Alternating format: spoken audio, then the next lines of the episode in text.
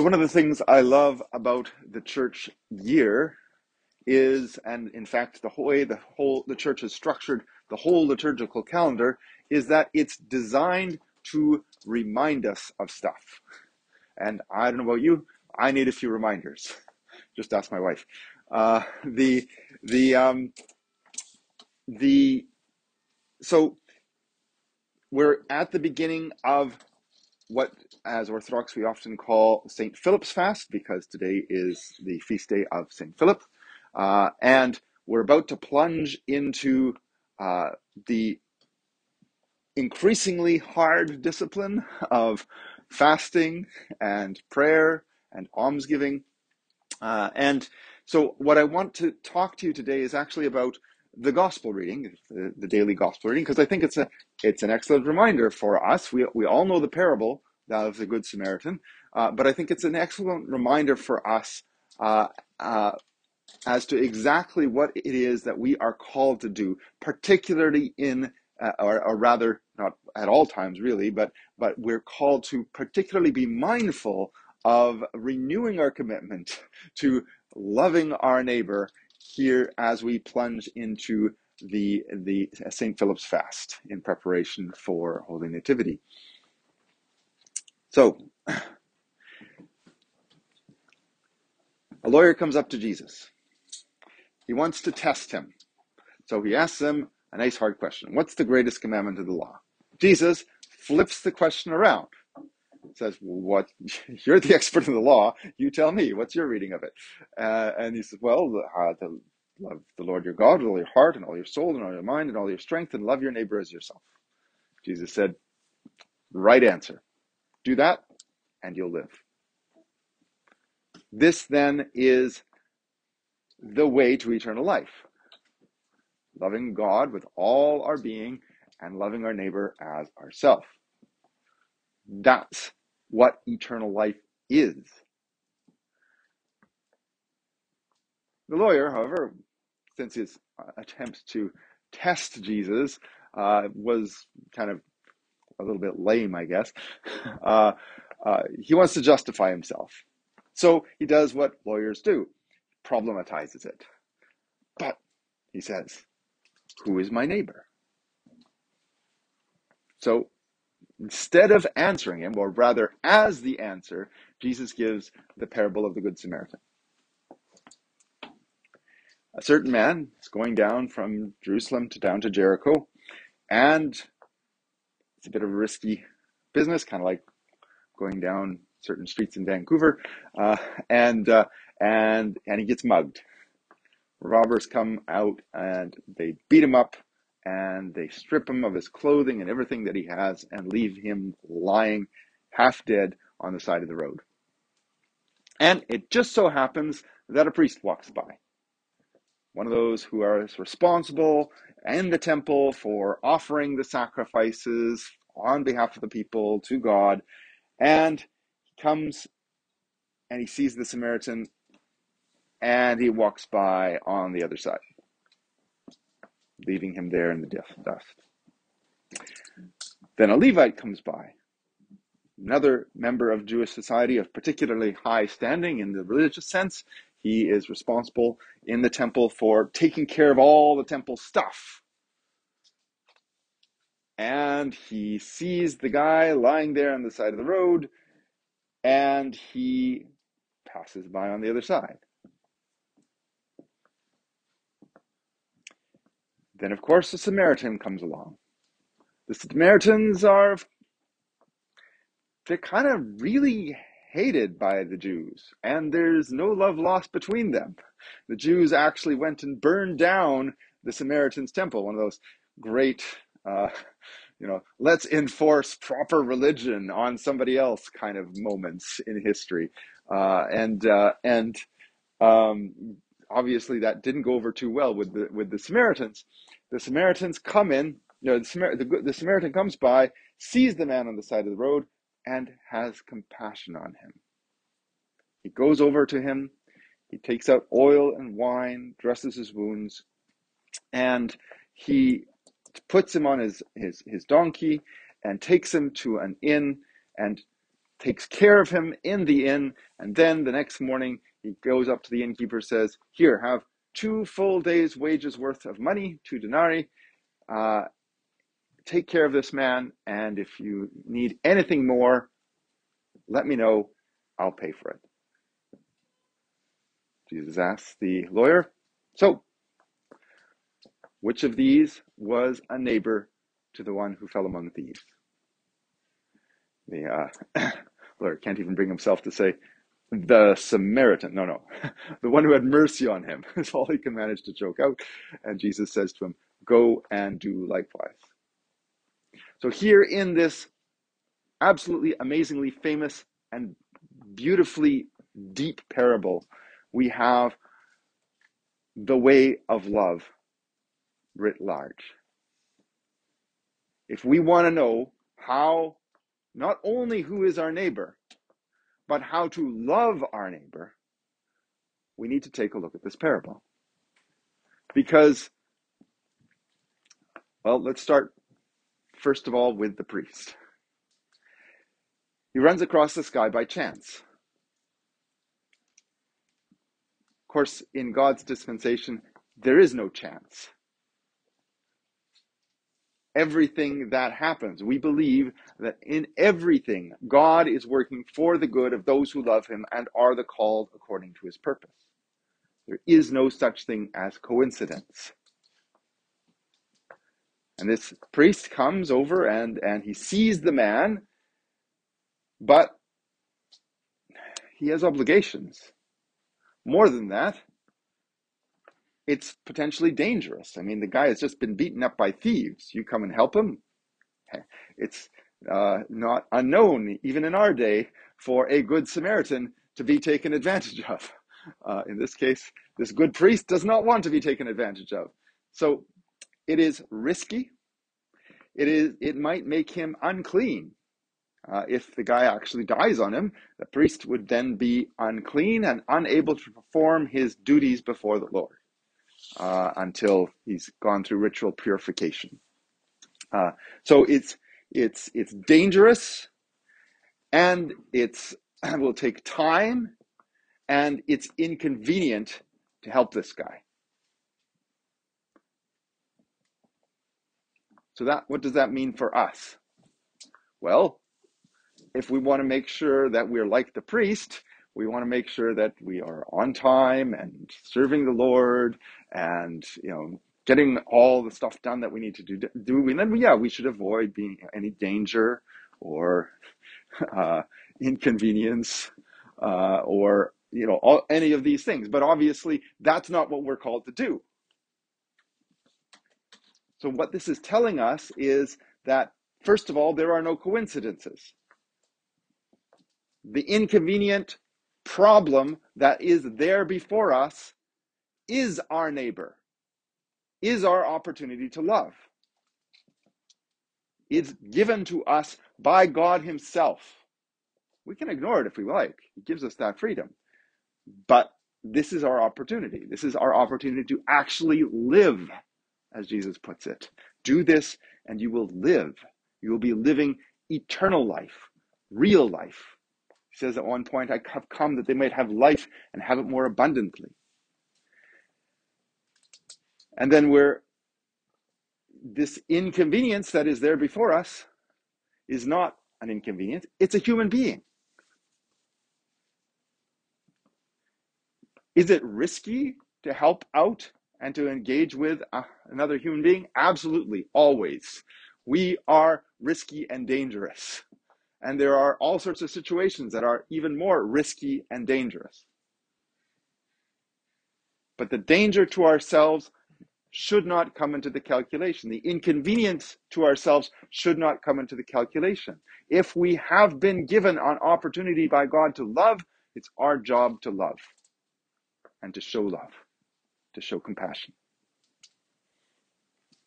The Levite comes along, same thing. And then the Samaritan.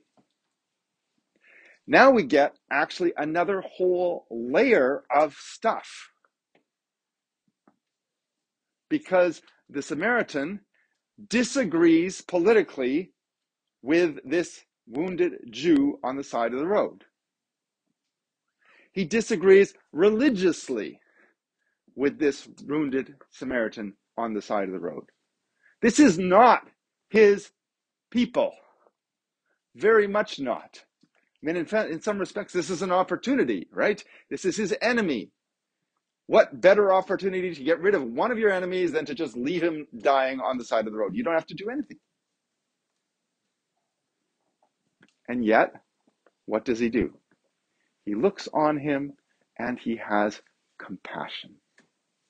And he's not simply moved, he's moved by that compassion. He's not simply moved emotionally, he's moved by that compassion to get out his stuff. He takes oil and wine from his own provisions, and he uses that to treat the wounded man lying on the side of the road. He takes him and he puts him on the, his own donkey. And he walks along, leading him on this donkey, making sure he's okay. He takes him to an inn and continues to look after him. He's gone out of his way now and he spent time with him to make sure that he's okay. And then because he's still not better, he gives the innkeeper two days' wages. That's a significant amount of money, however much you make in two days. Calculate that. That's how much he gave to the innkeeper and said, Here, take this, look after him, and if there is anything more that you need, don't worry, I'll cover it.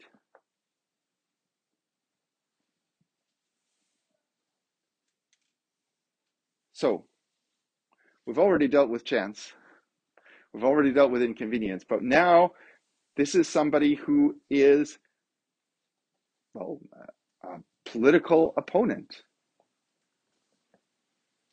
an enemy, somebody who is uh, um, who, who is not of the same religion. In fact, of a religion that is actually explicitly counter to the Jewish religion uh, and, or to the Samaritan religion in this case, in his in, into his religion.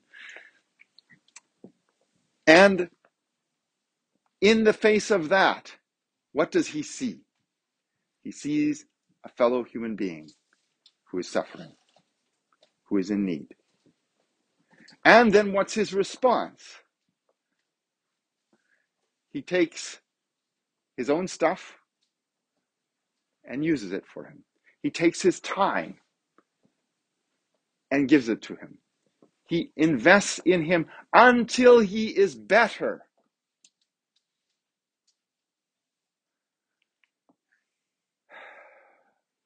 This is a lot of work. It's loving people. Like, who really wants to do this?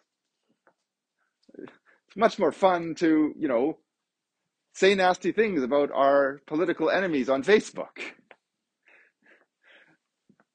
To leave the inconvenient people who are in our, our, our who are in our lives, in our world, in, meet with the circumstances we meet, who are who are you know yucky, and and would take lots of time. Much easier to just brush them off.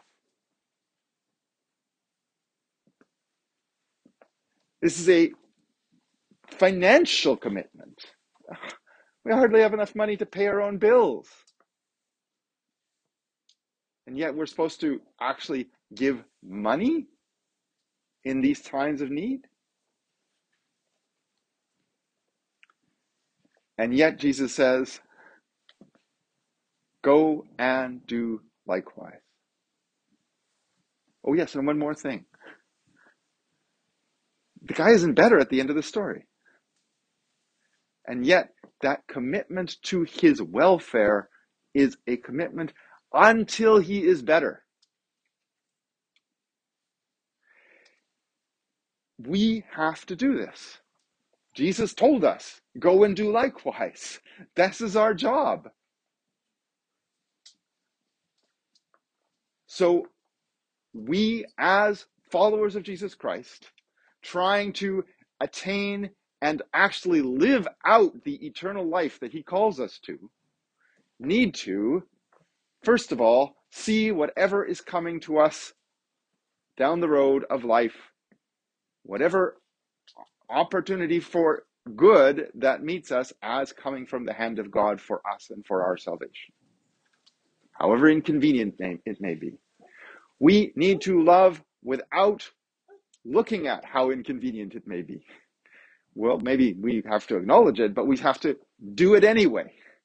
We have to reach into our own pockets, take of our own time, and engage with even those who hate us and are our political opponents or who are on the opposite end of the spectrum of us religiously and care for them.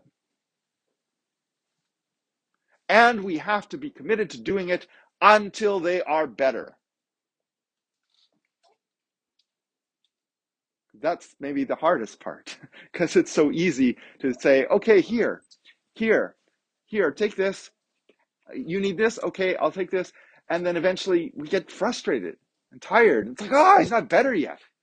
He's still being annoying and, and, and saying nasty things about me on Facebook. And so therefore I can just brush him off. No, absolutely not. Our job is to love no matter what, unconditionally, with everything that we have, in every circumstance that God gives us. If we want eternal life. And in many respects, I mean, this is the eternal life that God has in store for us. What do the saints do? Why do we pray for them to them? We ask them for their prayers because they're working to look after us. They're not saying, "Oh, him again." Oh, good grief! How many times is he going to ask for the same thing? Still not better yet? Oh. No, I want to end with one more story that was shared with me just uh, just a couple of days ago. Um, there's uh, it's in the it's in the book was it was in the library. I'm not sure if it's still there, but if it's a really great book called Everyday Saints. It's about uh, a bunch of holy people in communist Russia, uh, and one of them is uh, he, he becomes a bishop. He's he's a, he's a priest. He's a Russian Russian priest. His Matushka dies. Uh, he so now he's single. So okay, well we need a bishop. Great, you can be a bishop. Of course, he's never been a monk. Uh, usually, uh, ideally, we take bishops from the ranks of the monastics. So he's kind of worried about this notion of being a bishop. Uh, and so uh, he's like, well, I, I, don't know. I've never even been a monk. How am I going to be a bishop? So that somebody says to him, well, you know, the monks when they're a novice, they just do everything that the that their spiritual father tells them to do. So he makes this radical commitment to do everything, to say essentially say yes to every anything that anyone asks of him in his episcopacy. And then he goes on and he continues as a bishop and gets into all sorts of amazing circumstances because he simply said, anytime there's anybody in need who is asking me to do anything, I'm just going to do it. So the, the, the, there's all sorts of stories, but the story that was related to me is he, he also had like a radio ministry because he's he's Russian. Uh, it's communist Russia, so he's he's broadcasting his sermons in Russian uh, for the Russian people. And at one point, he gets to go to Russia, and he's visiting Russia, and um, uh, this young priest comes up to him and says, Vladika, would really love for you to visit my parish. It's, it's, it's, it's not far. And, and the, uh, the, the narrator of the story is the one who's been tasked with trying to protect the bishop from, from queries like that. It's like, not far? Like, like how not far? Oh, it's, it's really, it's like just a few miles past this town. He realizes like it's 300 and 400 kilometers away over Russian roads, which are not famous for being really great. Of course, the, the bishop says yes. So now they're on the way, and the, and, and the, the guy tasked with protecting the bishop as well as well is on the way ah, to this to this parish in the middle of nowhere.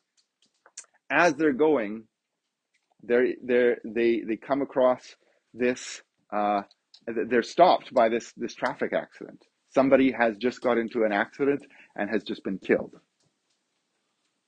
And the young man saying, standing over him is it's it's his it's his it's his father, and the the the um, the priests and the bishop get out uh, and to check on and say, is he Orthodox? You know, if he is, we could we could pray for him. Uh, and and and the the young man says, yes, yes, my father was Orthodox. He couldn't get to church very much. It's communist Russia, right? Uh, but he had a spiritual father, and so they ask him, really? Wow, he couldn't get to church. Who's his spiritual father? Oh, well, you wouldn't know him. He's this he's this guy who has a radio broadcast. This man who's just moments before entered into the kingdom, considered himself the spiritual son of the bishop who just happened to be there at that moment and was able to say the final prayers over his spiritual son that he never knew he had. This is how God works. Life is inconvenient. It's problematic. People are annoying.